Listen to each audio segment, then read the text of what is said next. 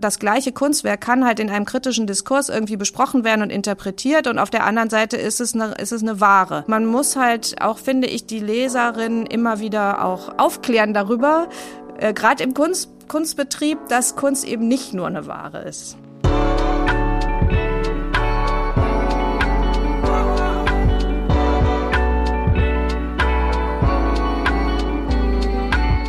Was mit Kunst? Ein Podcast von und mit Johann König.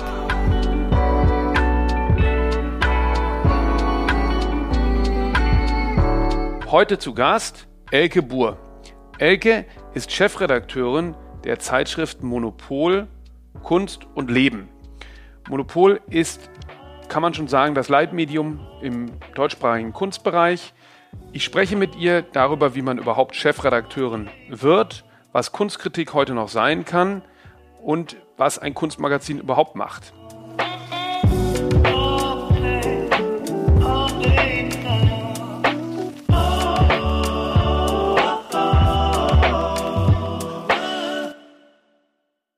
Elke, du bist Chefredakteurin der auflagenstärksten Zeitschrift für zeitgenössische Kunst im deutschsprachigen Raum. Lass uns doch an den Anfang gehen. Wie wird man überhaupt Journalistin? Äh, ja, das ist eine lange Geschichte. Ich wollte als Teenager schon Journalistin werden und zwar aus einem wirklich lustigen Grund. Ich habe immer äh, bei meiner Mutter die Brigitte gelesen und äh, dachte irgendwie, das ist super, weil wenn die Leute, die da schreiben, die Frauen, die da geschrieben haben, hauptsächlich Erstmal konnten die ganz viel verreisen, da waren so Reisereportagen drin und die konnten mit tollen Leuten sprechen. Also meine, mein erster Impuls war eigentlich, ähm, Journalismus ist toll, weil man da tolle Leute kennenlernen kann. Und ich war damals zum Beispiel absurderweise Fan von Barbara Streisand so mit elf oder so, weil ich mal so einen Film gesehen hatte, Jentel heißt der, und der war so feministisch und so weiter, hatte mich so total geflasht. Und dann war ein Interview mit Barbara Streisand in der Brigitte und ich dachte, ich möchte die Person sein, die dieses Interview macht. Das war so ein ganz früher Gedanke und dann war ich auch immer gut in Deutsch und so weiter. Und dann, ähm, ja, habe ich mich in die Richtung orientiert und habe dann irgendwann erst Germanistik und dann Journalistik in Dortmund studiert. Das ist, äh, und da bekommt man das Volontariat gleich von der Uni vermittelt, beziehungsweise kann sich da leicht leicht bewerben. Und dann habe ich beim WDR meine Ausbildung gemacht in Radio und Fernsehen, war dann bei der Taz und bin dann doch im Print gelandet. Und wie ist dann die Kunst da reingekommen? Weil am Anfang ist wahrscheinlich das sehr frei, oder? Und es ist gar nicht, oder hast du dich selber sofort auf, auf die Kunst gestürzt? Nein, gar nicht. Also ich bin auch gar nicht so mit Kunst aufgewachsen, weil ich komme aus Bochum. Und in Bochum, wenn man sich für Kultur interessiert, dann geht man ins Theater. Also Bochum hat irgendwie eins der tollsten Theater Deutschlands und das war auch immer so das große Ding. Und da war ich auch ganz viel. Ich war außerdem im Symphoniekonzert und so weiter. Und ich bin eigentlich erst wegen des, während des Studiums über einen Freund, der hat mich dann mal ins Museum Ludwig nach Köln geschleppt oder so. Ich kannte mich eigentlich gar nicht so super aus mit Kunst.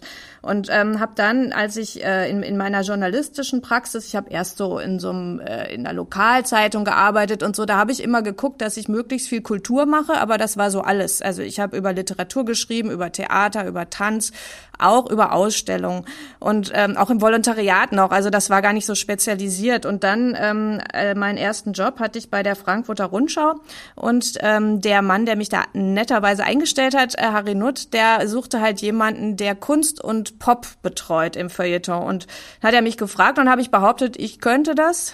Und ähm, dann hat es auch so nach und nach funktioniert. Aber ich habe mich wirklich on the job eigentlich erst ähm, mit diesen ganzen Feinheiten des Kunstsystems und so weiter beschäftigt. Ich hatte keine Ahnung, wie Galerien funktionieren. Ähm, ich kannte halt eher so die Theorie. Also ich kannte so ein bisschen, ich hatte halt äh, Kulturgeschichte hatte ich ganz gut drauf so und ähm, Deswegen ging das, aber es war schon auch so ein bisschen äh, reingestolpert. Und das war dann zu der Zeit vom Wolkenkratzer. Ja, aber den kannte ich gar nicht. Also das war ähm, als Okvui, also meine erste große Sache war, als Okvui in Wesor die Dokumenta gemacht hat. Und ähm, das war eigentlich super für mich, weil ich kam halt gerade von der Uni und hatte dieses, ich wusste halt, was Postkolonialismus ist. Äh, ich hätte über Rembrandt kein Wort schreiben können, aber äh, was Enveso da gemacht hat, habe ich irgendwie total gut nachvollziehen können. Und das war so, ich bin also praktisch eher so über diese Diskurskunst in die Kunst reingekommen.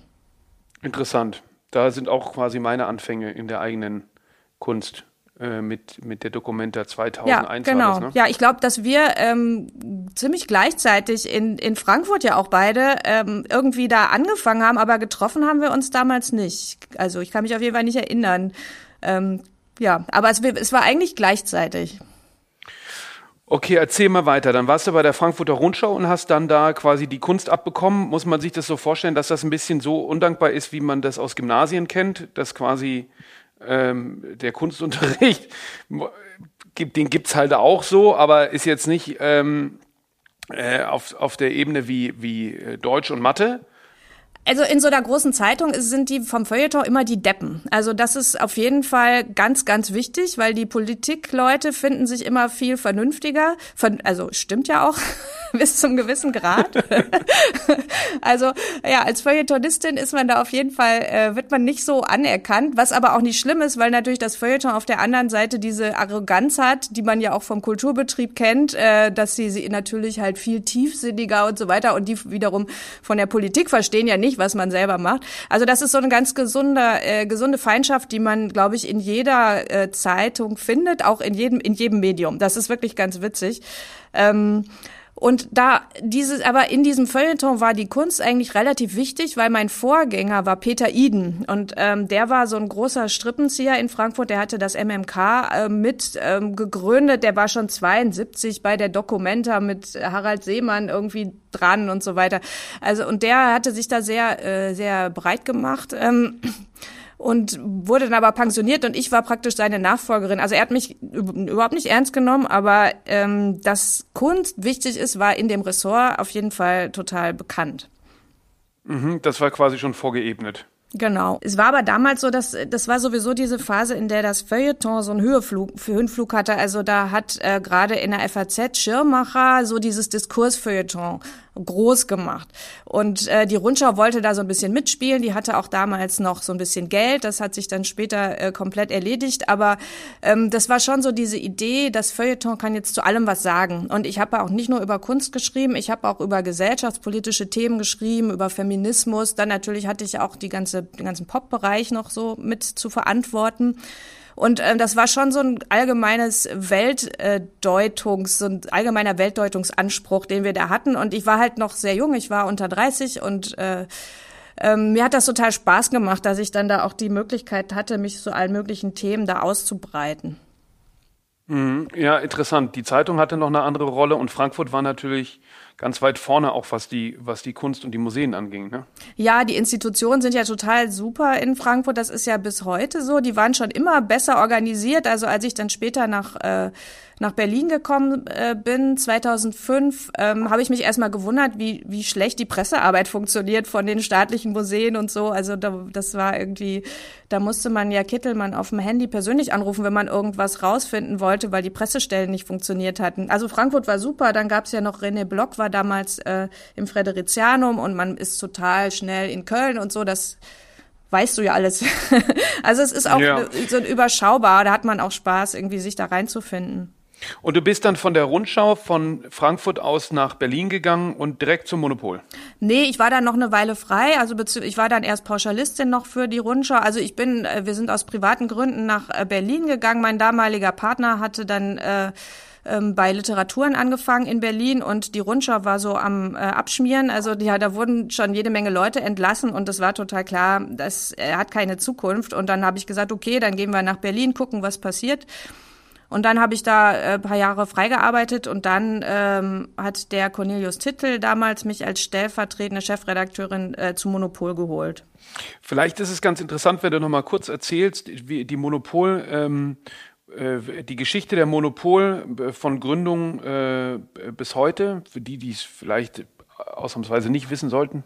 Das muss man gar nicht wissen. Also nein, die Monopol ist halt, äh, die ist von Florian Illis gegründet worden. Der ist äh, äh, ja relativ bekannt als äh, Autor von äh, dieser große Roman, nicht große, sondern bekannte Roman von ihm heißt Generation Golf.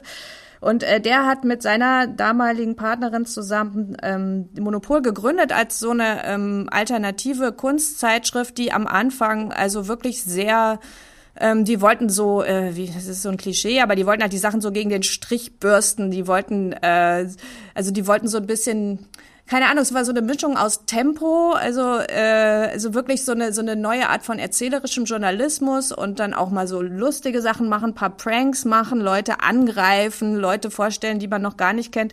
Und das hat sich dann über die Jahre sehr verbunden mit so dem Aufstieg von Berlin auch, so, so eine Berlin-Mitte-Blase wurde dann in Monopol eigentlich ganz gut repräsentiert. Ähm, ja, Florian Ildes hat dann nach, einer Weile, nach ein paar Jahren das Ganze verkauft an ähm, Ringier. Das ist ein großer äh, schweizerischer Konzern wiederum.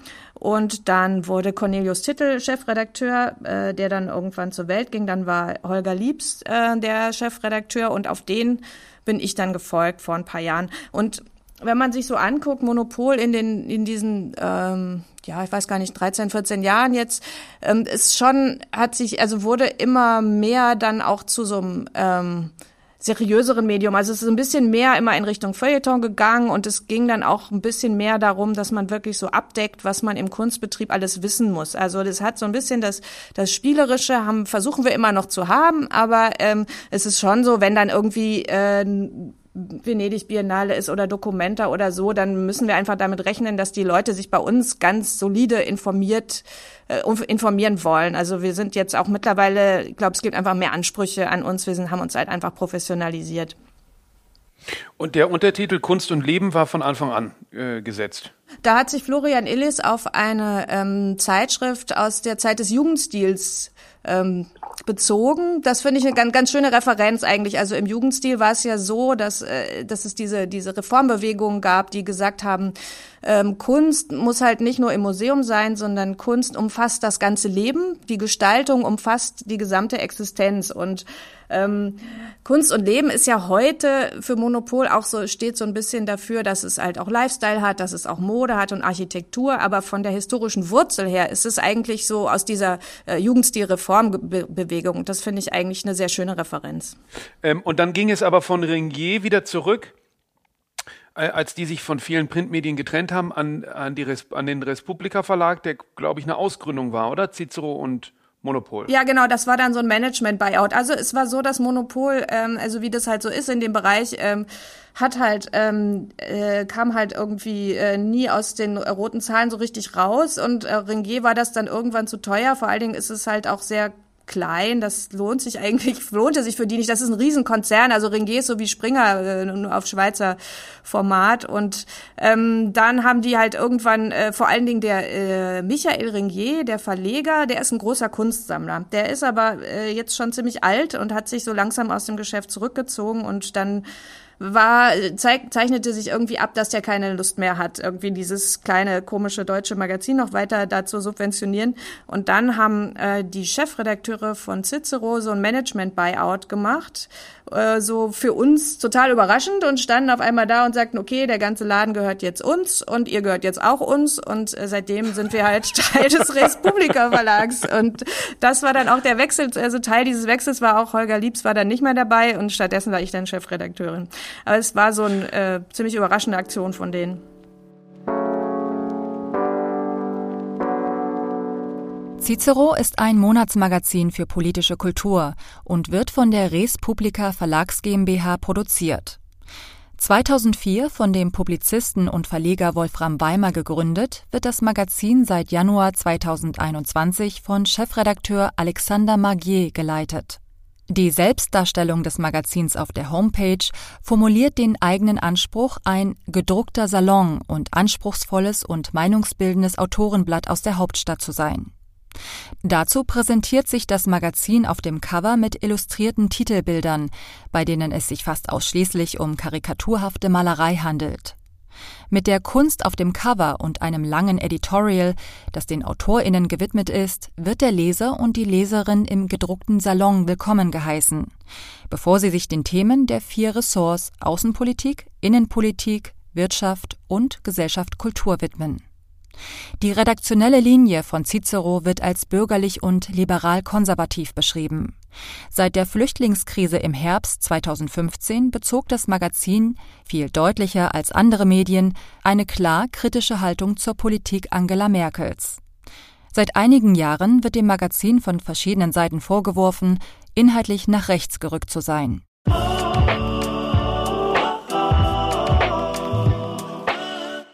Und das ist ja interessant. Das ist jetzt Florian Iljes, äh, Cornelius Titel, Holger Liebs. Also du bist äh, die erste Chefredakteurin in der Folge von den dreien, richtig? Ja, genau. Du hast das vorhin erzählt mit dem Iden, der dich scheinbar nicht richtig ernst genommen hat. Jetzt bist du ja in einer, man ist ja als Chefredakteurin nicht nur äh, verantwortlich für den Inhalt, sondern auch äh, Chefin von, von dem Laden. Äh, wie, wie ist es als Frau im Journalismus? Und vor allem vielleicht im Kunstjournalismus? Ja, also äh, generell sind, äh, naja, wie in allen Bereichen, also Frauen sind im Journalismus zwar nicht zahlenmäßig unterrepräsentiert, aber in Führungsrollen ganz klar unterrepräsentiert. Also wenn man mal ähm, zu so Branchentreffen geht, wie irgendwann war ich mal bei den Lead Awards, das sind so, da kriegt man so Preise oder auch nicht da stehen nur so Typen in Anzügen, die sich, also das ist ja auch so eine Angeberbranche, ne? Muss man schon sehen. Also es ist schon wirklich sehr, sehr männlich dominiert. Auf der anderen Seite ist bei den, wenn man bei den Jüngeren guckt, gerade bei den Kunstkritikerinnen, also das sind fast alles Frauen. Ähm, und das ist halt so eine Diskrepanz. Also ich würde sagen, so die, also es gibt, als ich angefangen habe, war es noch wirklich sehr männlich geprägt und auch meine Generation, was weiß ich, Niklas Mark, Holger Liebs oder so, Peter Richter, das waren halt schon, ähm, also die, die sich da so richtig breit gemacht haben, waren Männer.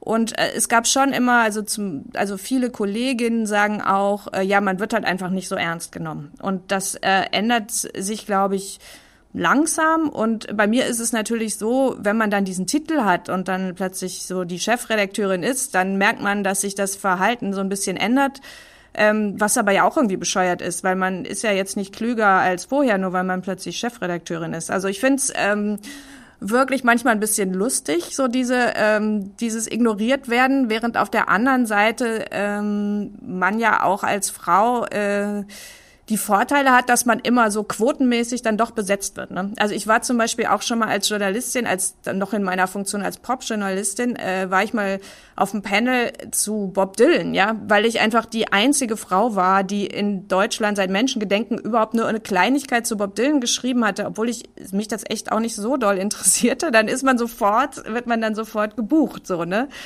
Das ist irgendwie mhm. auch ganz lustig. Also es gibt halt überall, eigentlich gibt's äh, gibt's halt viele mächtige Männer, aber äh, wenn man dann als Frau irgendwie äh, da rumsteht, dann wird man auch dann nach vorne geschoben, damit es halt besser aussieht.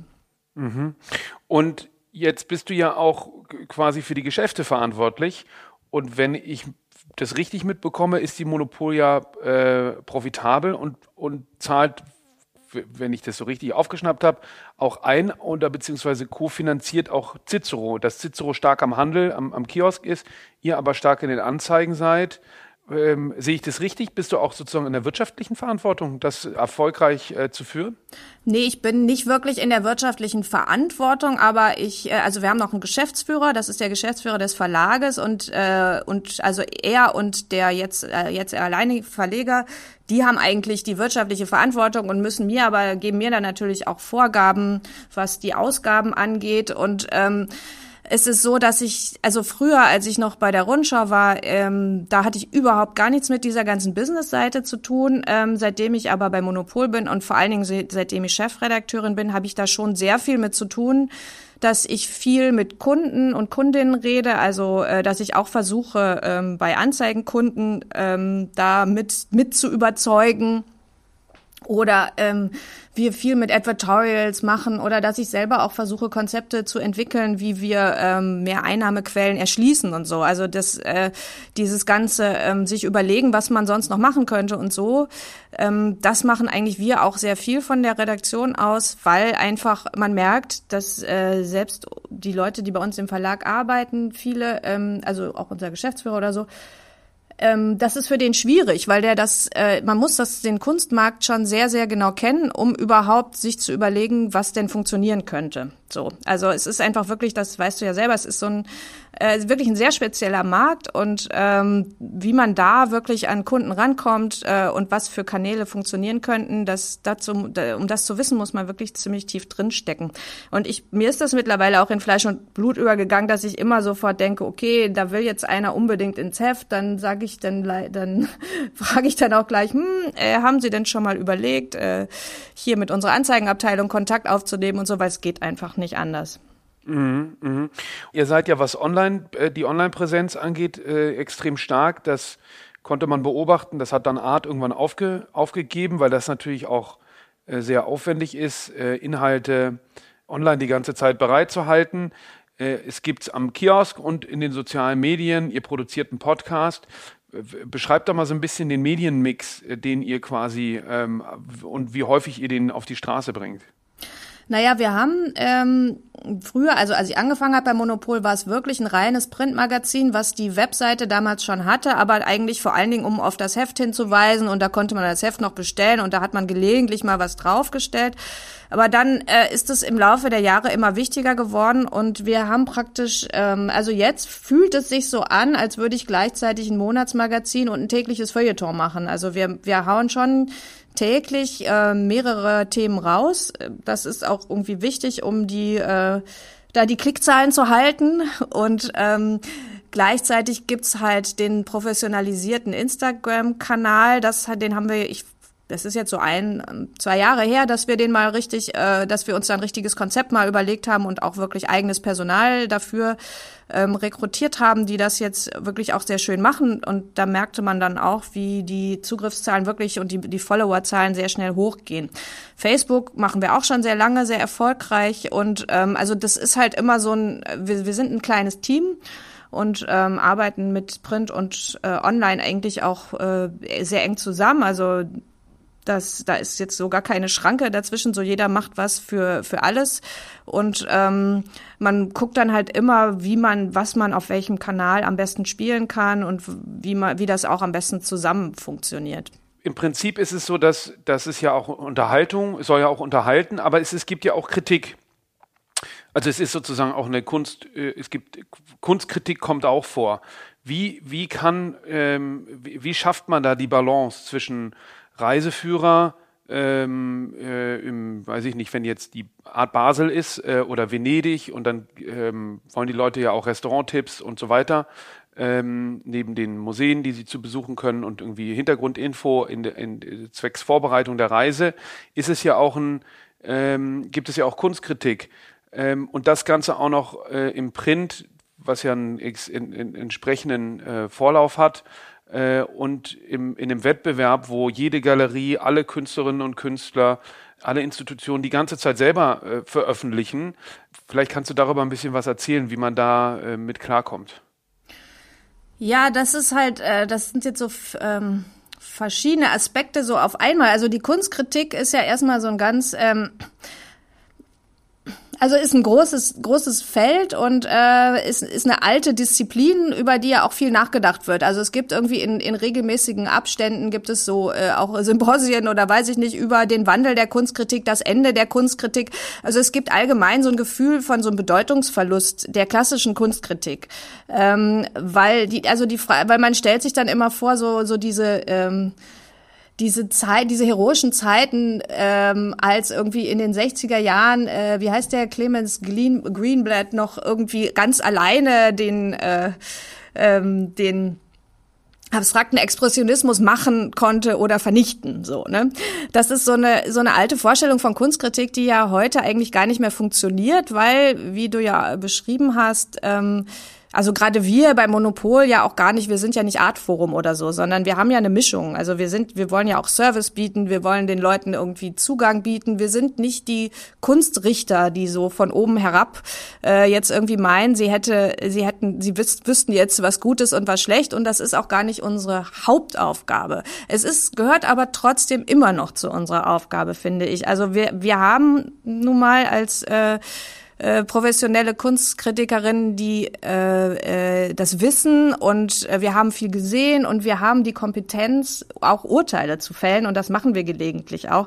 Und ähm, das Problem ist halt, dass halt die, glaube ich, die Rezipienten das heute kaum noch, äh, also so ein bisschen vergessen, was eigentlich Kunstkritik war, eben weil es auch so viele Publikationen und äh, Äußerungen gibt, die halt äh, so ein bisschen so aussehen, als wären sie Kunstkritik, aber natürlich keine Kritik sind. Also die Zeitschriften, die halt äh, Galerien selber herausgeben, sind natürlich nicht wirklich dazu äh, gedacht, jetzt einen kritischen Diskurs zu führen und da wird man jetzt auch keine Verrisse lesen, sondern das ist ja eigentlich die Aufgabe, die uns noch geblieben ist. So, also wirklich mal wirklich zu sagen, wir finden das und das jetzt echt richtig schlecht und das ist überbewertet und äh, das äh, das muss man so und so einordnen. Und die Frage ist halt, äh, ob das, ähm, ob das noch bemerkt und ob das äh, noch geschätzt wird. So, weil natürlich auch die unsere Kunden, also wenn man sagt, unsere die Gal viele Galerien oder Institutionen sind unsere Kunden, die haben natürlich auch kein Interesse daran, von uns einen Verriss zu äh, zu kassieren. Und ähm, deswegen ist es auch, ähm, also auch darüber gibt es ja viele Debatten. Warum wird eigentlich Kunst so selten richtig schlecht gefunden, außer im privaten im, im privaten Gespräch. Also es gibt so wenig Orte für, für wirklich, wo man wirklich sagt, okay, das geht jetzt gar nicht. Und das ist was, wo wir jetzt auch gerade drüber nachdenken und demnächst auch mal eine größere Ausgabe drüber machen. Aber das ist ja interessant. Ich fand, du hast mal, du hast mal einen interessanten Text geschrieben über ähm, unser Magazin und vor allem aber auch das von Gagosian. Und ist denn eine, ein Galeriemagazin, wo vollkommen klar ist, dass es sich um ein Galeriemagazin handelt, nicht sehr viel ehrlicher äh, in der Form, dass es quasi eine unterhaltene, informierende, meinetwegen Werbebroschüre ist, ähm, als jetzt ein, und das finde ich auch ganz interessant, wenn ihr heißt Kunst und Leben und wenn ich jetzt irgendwie das mal in eine Reihe stellen würde mit der Vogue oder der AD, ähm, also nimmt die Kunst sich da nicht vielleicht auch ein bisschen wichtig? Weil am Ende ist sie natürlich, was den Markt angeht, äh, ein, ähm, dem Luxus zuzuordnen, auch wenn das vielen nicht, nicht, nicht gefällt. Und sie ist natürlich in der Institution auch äh, gewiss, bis zu gewissen Teilen frei davon. Aber äh, in, dem, in dem Kontext eines Magazins glaube ich eher an, an der AD und an der Vogue dran, als jetzt ähm, eben an der Kunstkritik, die dann vielleicht auch nur da noch eine Rolle spielen kann, wo sie wirklich reichweitenstark ist, wie in der New York Times oder so. Das ist die einzige Kritikerin, Roberta Smith, äh, die mir einfällt, wo es wirklich eine Relevanz hat, wenn etwas verrissen wird, zum Beispiel. Ja, aber soll man es deswegen nicht mehr machen? Also, ähm, weil man, also ich glaube, dass, äh, dass wir in unserem ähm, klar haben wir nicht die, haben wir jetzt nicht die Auflage der New York Times, aber auf der anderen Seite, der Kunstbetrieb ist ja auch klein und wenn, äh, ich glaube, dass schon viele Leute im Kunstbetrieb äh, das wahrnehmen, wenn wir was machen.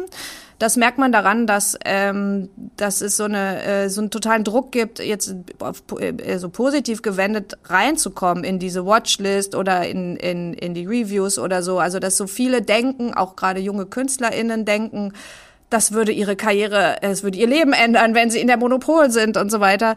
Und äh, das ist halt schon auch eine, ähm, also dem wird eine große Relevanz zugesprochen und ähm, wir, wir sind nicht nur äh, für die klassische Kritik da, aber ich würde das jetzt niemals aufgeben, die klassische Kritik, weil ähm, Kunst ist halt, das ist halt total interessant, weil es so ganz unterschiedliche Funktionen hat. Das gleiche Kunstwerk kann halt in einem kritischen Diskurs irgendwie besprochen werden und interpretiert und auf der anderen Seite ist es eine, ist es eine Ware. Ähm, und das ist halt diese Doppelfunktion der Kunst, was man in den anderen Künsten, also in Literatur und so weiter eben nicht hat. Ähm, und das kann man irgendwie, das ist immer wieder, finde ich, interessant, das zu beschreiben, aber ich finde, es ist nicht das eine oder das andere. Also man kann ja auch, wir haben ja auch im Heft unterschiedliche Bereiche. Also wir können ja im Kunstmarkt über die Kunst als Ware sprechen und dann können wir an einer anderen Stelle, können wir dann versuchen, wirklich einen kritischen Diskurs aufzubauen und, äh, und, und äh, das auch zu bewerten oder einzuordnen oder versuchen, in die Kunstgeschichte irgendwie einzusortieren und zu interpretieren. Ich glaube, das ist beides wichtig und man muss halt auch, finde ich, die Leserin immer wieder auch äh, aufklären darüber, äh, gerade im Kunst, Kunstbetrieb, dass Kunst eben nicht nur eine Ware ist. Mhm. Aber du meinst jetzt quasi auch Kunstkritik nicht nur ne, notwendigerweise in der Funktion des, der, des Kritisierens, sondern einfach auch des Selektierens, dass die Funktion der Watchlist zum Beispiel ähm, auch ein bisschen ähm, Orientierungshilfe ist in dem Nebel der äh, Tausenden von äh, äh, jüngeren Künstlerinnen und Künstler äh, quasi da die Redaktion sehr äh, äh, sich ihrer Rolle bewusst ist und dann Positionen auswählt, die sie für wirklich relevant hält. Genau, also das ist ja die klassische Gatekeeper-Funktion des Journalismus, was ja äh, durch diese Digitalisierung sehr in die Defensive geraten ist auf der einen Seite, weil jetzt irgendwie natürlich auch ganz viele Sachen an diesen Gatekeepern vorbei in die Öffentlichkeit kommen. Auf, auf der anderen Seite vielleicht aber sogar auch wieder wichtiger geworden ist, eben weil alles so unübersichtlich geworden ist und dass wir deswegen halt ähm, auch die Verantwortung dann haben, uns wirklich zu überlegen, okay, worauf legen wir jetzt den Fokus? Also wir behaupten dabei ja gar nicht, dass wir jetzt die einzig mögliche Auswahl treffen würden. Das finde ich auch total wichtig. Also ich glaube, das war was, was vor so ein, zwei Generationen, da haben die Kunstkritikerinnen, Kunstkritiker vor allen Dingen noch irgendwie viel mehr gedacht, dass alles, was sie denken, ist jetzt objektiv relevant. Das denken wir gar nicht mehr. Aber wir denken schon, dass wir eine Verantwortung haben in dem, was wir da aussuchen und dass wir einfach versuchen, da so eine Orientierung zu geben. Und wie orientierst du dich selber? Also äh, wenn jetzt, äh, das glaube ich auch, dass die Monopol ein meinungsbildendes Magazin ist, wo man sich auch orientieren kann. Ähm, wo triffst du denn auf neue Inhalte und wie hältst du dich äh, auf dem neuesten Stand? Naja, also wir sind ja praktisch, ähm, also erstmal äh, natürlich gucken, versuchen wir uns halt alle viel anzugucken, wobei ähm, wir natürlich immer versuchen müssen, diese Berlin, äh, wir sind halt in Berlin und äh, dass man halt gucken muss, dass man hier nicht nur in Berlin hängen bleibt. Das ist halt immer so verführerisch, weil hier in Berlin so viele tolle Sachen sind, denkt man, da kann man sonst schon seine ganze Zeit mit verbringen, aber ja, ansonsten, wir machen das so wie, wir fahren halt auf die großen Messen, wir fahren auf die Biennalen, äh, wir haben viele Autorinnen und Autoren, die uns dann wieder Hinweise geben und das recherchiert man dann einfach mal kurz im Internet nach und versucht sich da dann ein, eine ähm, eine Meinung zu bilden. Und wir versuchen viel mit Leuten auch zu reden aus dem Betrieb, äh, um zu gucken, was bei denen gerade so los ist. Also das sind eigentlich und dann ähm, reden wir wiederum in unseren Redaktionskonferenzen darüber und dann kristallisiert sich halt sowas heraus, so dass dann halt, ähm, wobei ich auch jedem meiner Mitarbeiterinnen und Mitarbeitern, wenn da einer von, wenn Silke Hohmann oder Sebastian Frenzel oder Daniel Völzke, wenn die sagen, diese Künstlerin ist total super, dann, dann glaube ich denen das sofort. Also dann ist halt okay, dann, wenn die das sagen, dann machen wir jetzt was so, ne? Also das ist, äh, ist halt auch eine Teamsache. Mhm, mhm. Und wie stark ist sowas dann angebunden auch an, an, an dem Kalender, was so kommt? Also, weil es geht wahrscheinlich schon auch um, um jetzt zum Beispiel gerade Kippenberger, äh, einfach um große Ausstellungen, die dann äh, inhaltlich begleitet werden, oder? Ja, also ich finde schon, dass, ähm, dass der, der Kalender ist, äh, es geht, äh, im Journalismus will man ja immer einen Anlass haben, so, ne? Also es ist schwierig, einfach irgendwas äh, äh, groß zu machen, äh, einfach so, weil es einem zufällig gerade eingefallen ist, so, sondern so, man will immer sagen, das ist jetzt wichtig für euch, liebe Leserinnen, weil äh, weil, also man muss einen Grund geben, so. Und das ist natürlich das, ähm, der, die Agenda, die großen Ausstellungen sind natürlich das Offensichtlichste. Und man muss es, ich, wir versuchen das halt immer so ein bisschen zu mischen, also dass wir halt, ähm, gucken, dass es Sachen gibt, die jetzt wirklich die großen Ausstellungen sind und dass es aber auch immer mal wieder so ein bisschen was Abseitiges ist, wo man jetzt vielleicht nicht drauf gekommen wäre, damit es nicht allzu berechenbar wird. So, ne? Das ist und ich meine, jetzt gerade in der ähm, Corona-Zeit äh, war es eigentlich dann irgendwann auch abs absurd. Also dann hat man halt so einen theoretischen Anlass, so eigentlich wäre jetzt diese Ausstellung, die findet aber nicht mhm. statt, aber wir machen ja trotzdem Heft, deswegen machen wir jetzt trotzdem den Artikel und so. Also dann wird es irgendwann auch so ein bisschen absurd, aber äh, ich hoffe, dass das irgendwann ja auch mal wieder vorbei sein wird.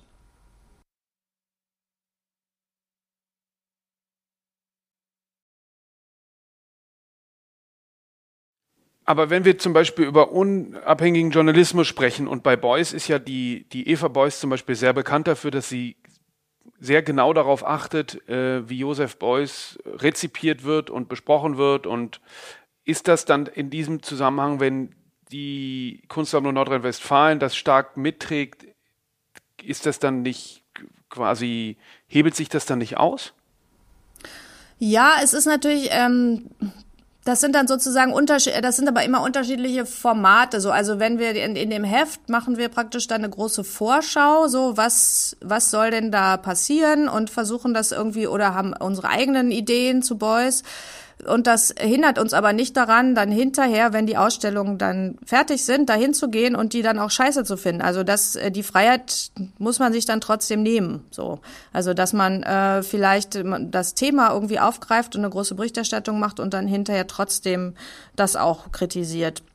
Ja, und Eva Beuys ist natürlich äh, ein ziemliches Problem. ähm, also die ist für uns vor allen Dingen deshalb ein Problem, weil die einfach äh, gewisse Bilder nicht freigibt. Die gibt zum, die gibt keine Bilder frei, die in diesem Museum Schloss Meuland sich befinden. Also grundsätzlich nicht, weil sie mit denen im Clinch liegt. Und dann muss man halt immer, wenn man dann Boys-Berichterstattung macht, da irgendwie so drumrum surfen. Das ist ganz schön nervig. Und dann hat man VG Bildkunst und dann kriegt man das, äh, die Erlaubnis nicht und dann muss man alles umbauen und so. Also ähm, das ist schon irgendwie im Kunstbetrieb auch gerade die Bildrechte ist ein bisschen kompliziert.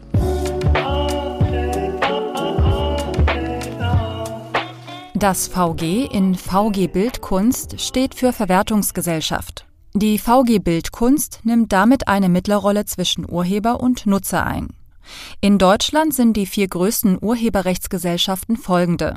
Die GEMA, zuständig für Musikurheber, die GVL, die Gesellschaft zur Verwertung von Leistungsschutzrechten, die VG Wort, zuständig für Autorinnen, und die VG Bildkunst, zuständig für Fotografinnen, Malerinnen, Filmemacherinnen und andere visuelle Urheber.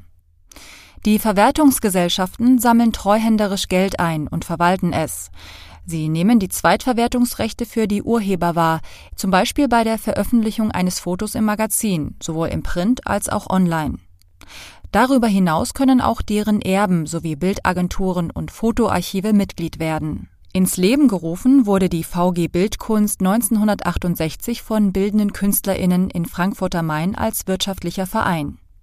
Vorbild waren die Musikschaffenden und literarischen AutorInnen, die ihre urheberrechtlichen Interessen schon damals gemeinsam wahrnehmen ließen.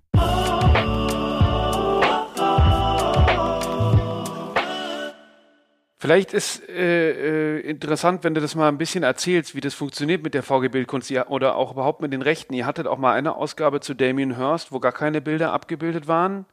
Ähm, erklär mal, wie die, wie die, wie da die Zusammenhänge sind.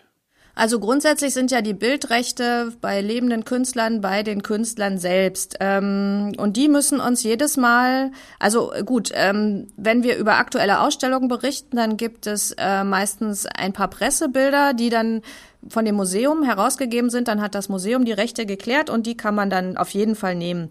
Aber wenn man andere Bilder möchte, dann muss man die Rechte extra mit dem Künstler klären oder äh, wenn dieser Künstler von dieser Verwertungsgesellschaft Bildkunst vertreten wird, dann äh, macht das praktisch diese Gesellschaft für die. Das ist wie so eine Agentur, die für Künstler die Rechte ver, äh, verwertet. Und ähm, naja, dann müssen wir halt immer unsere äh, Layouts dahin schicken, dann gucken die da drauf und äh, äh, erstmal berechnen sie dann den Preis ähm, oder manchmal geben sie dann auch Sachen nicht frei oder so. Und wenn halt Damien Hirst keine Lust hat, aus irgendeinem Grund, dass wir seine Bilder drucken, weil ich glaube, das war so eine ähm, ich glaube, der wollte den Text sehen und das machen wir halt nicht, weil das ist dann kein Journalismus mehr. Und ähm, dann hat er gesagt, okay, wenn ich den Text nicht sehe, dann gebe ich die Bilder nicht frei. Und dann haben wir halt gesagt, okay, dann gibst du halt die Bilder nicht frei. Dann haben wir halt keine Bilder. und das ist halt immer so eine, so eine ähm, da ist man manchmal ganz schön am Verhandeln und äh, am rumhampeln so. Ich hatte auch mal zum Beispiel mit der Maplethorpe Foundation, die die sind die sind auch super kompliziert, die sind dann noch in New York und haben eine andere Zeit irgendwie und die haben uns einfach irgendwann geghostet. Also die haben einfach nicht mehr geantwortet und dann konnten wir die Geschichte auch nicht so machen, wie wir sie machen wollten. Also im Prinzip ist die Idee doch die, dass die VG Bildkunst sagt, wenn jetzt der Spiegel äh, sich ein Bild nimmt von irgendeiner Künstlerin oder Künstler, um irgendwas zu illustrieren, was eigentlich gar nichts damit zu tun hat und so als Artdirektor äh, verwendet wird, dass dafür Gebühren fällig werden. Aber im Prinzip müsste doch eigentlich, wenn es ein Porträt ist über die Künstlerin, den Künstler und der auch davon profitiert, dass er die Öffentlichkeit bekommt, diese Kosten entfallen. Ja, fände ich auch besser. Aber das können wir beide, glaube ich, leider gar nicht entscheiden. Das, ja. Interessant, wäre auch mal ein interessanter äh, Gast hier ähm, äh, für was mit Kunst. Die VG Bildkunst, nee, tu es nicht. das ist halt sehr, sehr, alles sehr beamtig bei denen.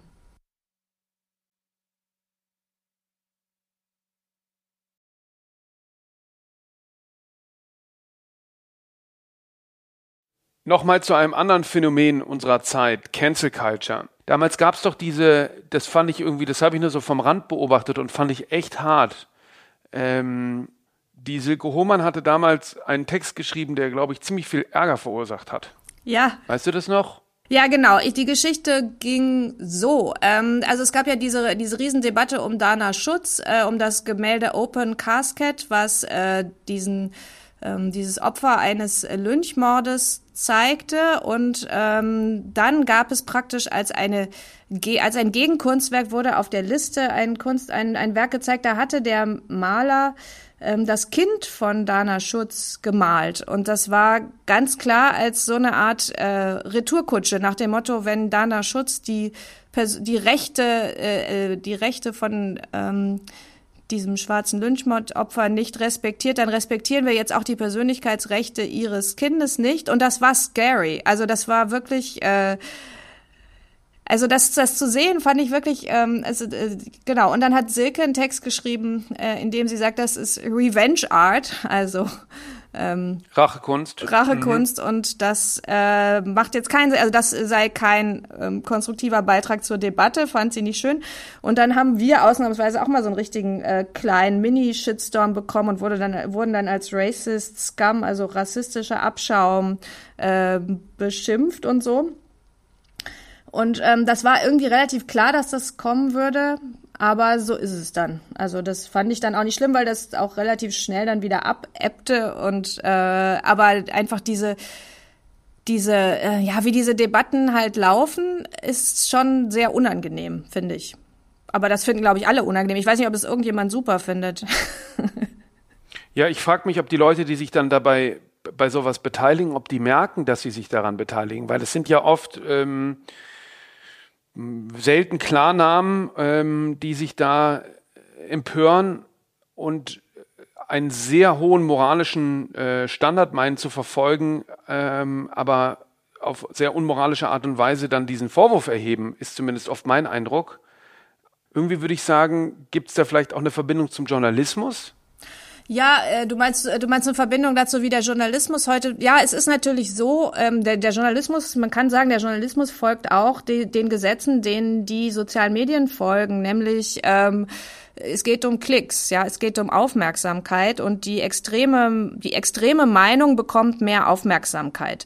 Und deswegen kann man auch bei ähm, Qualitätsmedien sehen, die machen dann auch irgendwie, also gerade bei diesem Thema Cancel Culture, alle setzen sich dann immer drauf. Also auch Zeit Online wird dann die Überschrift machen, irgendwie äh, äh, Amanda Gorman darf nicht von einer weißen Frau übersetzt werden und auf der und dann werden sie den nächsten Artikel machen, wo dann jemand sagt, die Cancel Culture ist das Ende unserer Demokratie und immer so weiter, weil die einfach auch die mhm. Reichweite dadurch kriegen. Ähm, das ist noch nicht so krass wie jetzt irgendwie, sag mal, die wirklich die Boulevardmedien und auch nicht so krass wie irgendwelche rechten ähm, Portale oder so, aber auch die, die seriösen Medien funktionieren nach dieser Logik oder lassen sich immer weiter darauf ein. Und das ist schon deprimierend, finde ich. Also es ist, wir sind da ja noch als Kunstzeitung relativ am Rande und müssen das auch gar nicht so machen. Ähm, aber ähm, aber die sozusagen diese diese die, dieser Mechanismus betrifft uns natürlich auch und das ist schon unangenehm. So, also es ist man muss schon immer dann wieder sagen, okay, wir könnten jetzt da auf eine ähm, steile Weise in irgendein Thema so einsteigen und dann haben wir die Klicks aber ist es das, was wir jetzt wollen?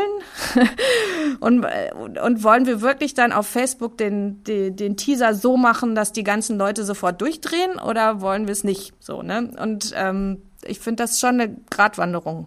Du kannst das dann vorher schon äh, erahnen. Ich fand zum Beispiel auch vor, ich glaube, einem Jahr ungefähr, fand ich, gab es ein sehr schönes äh, Foto von einer äh, Fotografin, die, ähm, ich habe jetzt leider den Namen vergessen, die so eine lachende Frau, die so ihr T-Shirt hochzieht, äh, fotografiert hat. Ähm, und eben dieser Debatte folgen, der weibliche Blick, äh, die aber auch, glaube ich, so das als Form von Empowerment Frauen äh, fotografiert. Und ich glaube, da habt ihr den totalen Sexismusvorwurf bekommen. Ja, aber auch das war, äh, da haben wir ein paar Sexismusvorwürfe bekommen, aber das ähm, war jetzt auch, aber aber so drei. also es war jetzt auch nicht so krass irgendwie. Das war halt, da wurde dann darüber debattiert. Wir haben das dann aufgenommen und haben dann in unserem eigenen Podcast darüber gesprochen, was ist eigentlich, wo ist eigentlich die Grenze? Und und in dem Text, den Silke dazu geschrieben hatte, ging es ja auch darum, wo ist eigentlich die Grenze zwischen Empowerment und dann doch wieder ähm, sich selbst als äh, Sexobjekt verkaufen und dürfen eigentlich Frauen, wenn sie da selber drauf Lust haben, das jetzt machen oder kann man das wieder kritisieren und so. Also das, wir haben das einfach als Debatte dann natürlich aufgenommen und ähm, Ja, also es hätte auch ähm, das Problem war, wenn wenn wirklich ein richtig gutes Foto, wenn mir gerade in die Finger gekommen wäre, wo der Pulli nicht so hoch gewesen wäre, hätte ich das glaube ich auch fast lieber genommen. Aber irgendwie ähm, waren die Alternativen alle zu langweilig oder war also ja, na gut, und es verkauft sich doch auch einfach besser, oder? Auch ehrlich gesagt, das macht es, machte das gar nicht so einen Unterschied. Also, nee. Weil wenn der, wenn der Spiegel was über Rückenschmerzen macht äh, oder irgendwie äh, neue, was ja scheinbar ein Titel ist, der sich gut verkauft, ist ja nicht ohne Grund ein Halbakt äh, von hinten zu sehen und das ist kein Mann, sondern eine Frau. Also das scheint ja aber wir ähm, sind ja komischerweise, also bei, bei uns funktioniert es eben komischerweise nicht so gut, weil wir, glaube ich, eine andere Klientel haben. Weil bei uns, äh, wir, viele unserer potenziellen Leserinnen äh, denken dann so, ey, was, ihr seid doch ein Kunstmagazin, ich kaufe doch jetzt nicht hier ein Magazin, wo eine halbnackte Frau drauf ist. Also das, äh, das, ich glaube, der positive und der negative Effekt gleichen sich da fast aus. Es war auf jeden Fall kein Unterschied in der Auflage zu spüren. Und vor, vor vielen Jahren, hat, weiß ich nicht, hat Cornelius das mal probiert, hat mal so eine Sex-Ausgabe gemacht, wo so, äh, so krass nah rangezoomt an so ein knutschendes Paar das Cover war. Das hat auch nicht so gut funktioniert. Also mit Sex können wir komischerweise nicht punkten. Ich weiß nicht, was mit der Kunstszene los ist. da muss man, da müssen wir noch nacharbeiten. Na, die ist eh viel konservativer, als man immer sagt. Ja. Das ist mein Eindruck. Genau, genau. Also ja, wir sind nicht, also was beim Spiegel funktioniert, funktioniert bei uns leider gar nicht unbedingt. Ja, wer weiß, vielleicht sind es aber auch irgendwie vermeintlich äh, gelernte Mechanismen, die gar nicht, gar nicht funktionieren. Also ich fand es zum Beispiel, als mir das, als ich das gesehen habe, sehr irritierend, äh, weil es eben ähm, keine wirkliche Verbindung zu Rückenschmerzen gibt. Ähm, sag mal vielleicht zum Abschluss, was ist dein Ausblick? Was, was, was kann Printjournalismus noch sein? Wie wird es weitergehen? Wie wird sich die Medienlandschaft verändern? Ähm, wohin geht's mit der Kunstkritik? Also äh, ja, oh Gott, äh, das ist jetzt natürlich war jetzt äh, ganz schön breit. Ähm, also ich hoffe natürlich, dass Print, ähm, das Print bestehen bleibt, einfach auch, weil es, äh, weil ich diese Haptik mag und ich glaube, dass in unserem Bereich, also in dem Kunstsegment, wir sind ja eh einfach ein Nischen, Nischensegment und dass da in dem Bereich eigentlich so Zeitschriften ganz gute Chancen haben. Also das sieht man, glaube ich, auch auf dem Markt. Also dass äh, die großen, was so die auf, großen Auflagenobjekte angeht, dass die verlieren äh, stark an Auflage, aber für so ein feines, kleines Printmagazin, äh, was hoffentlich äh, die Leute sich auch wirklich gerne dann zu Hause hinlegen, da funktioniert es noch ganz gut.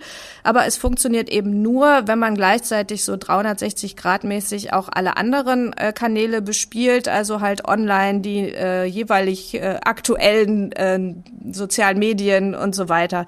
Ich glaube, dann kann es ganz gut funktionieren. Und ähm, was aber, glaube ich, ein Problem der ganzen Branche ist, ist, ist, dass ähm, die Leute verstehen, dass Qualitätsjournalismus auch Geld kostet und vielleicht sogar auch online Geld kostet. Das ist eigentlich für uns der nächste Schritt, was wir demnächst mal machen wollen eventuell, dass man auch online Bezahlschranken einrichtet. Aber ich glaube, dass das ja den GAN, das betrifft ja die gesamte Branche und ich glaube, dass das langsam auch sich durchsetzt. Also dass immer mehr Medien ja auch sagen, okay, wir können online jetzt nicht mehr nur umsonst geben.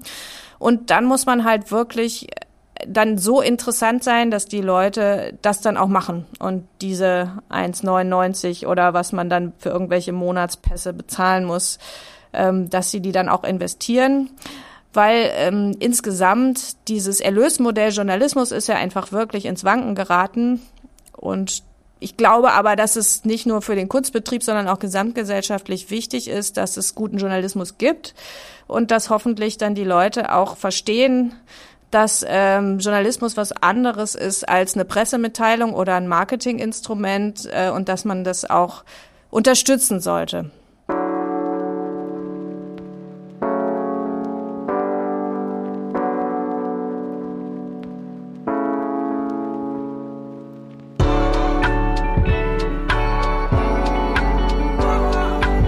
Ecke. Ich danke dir vielmals und äh, alles Gute. Ja, dir auch.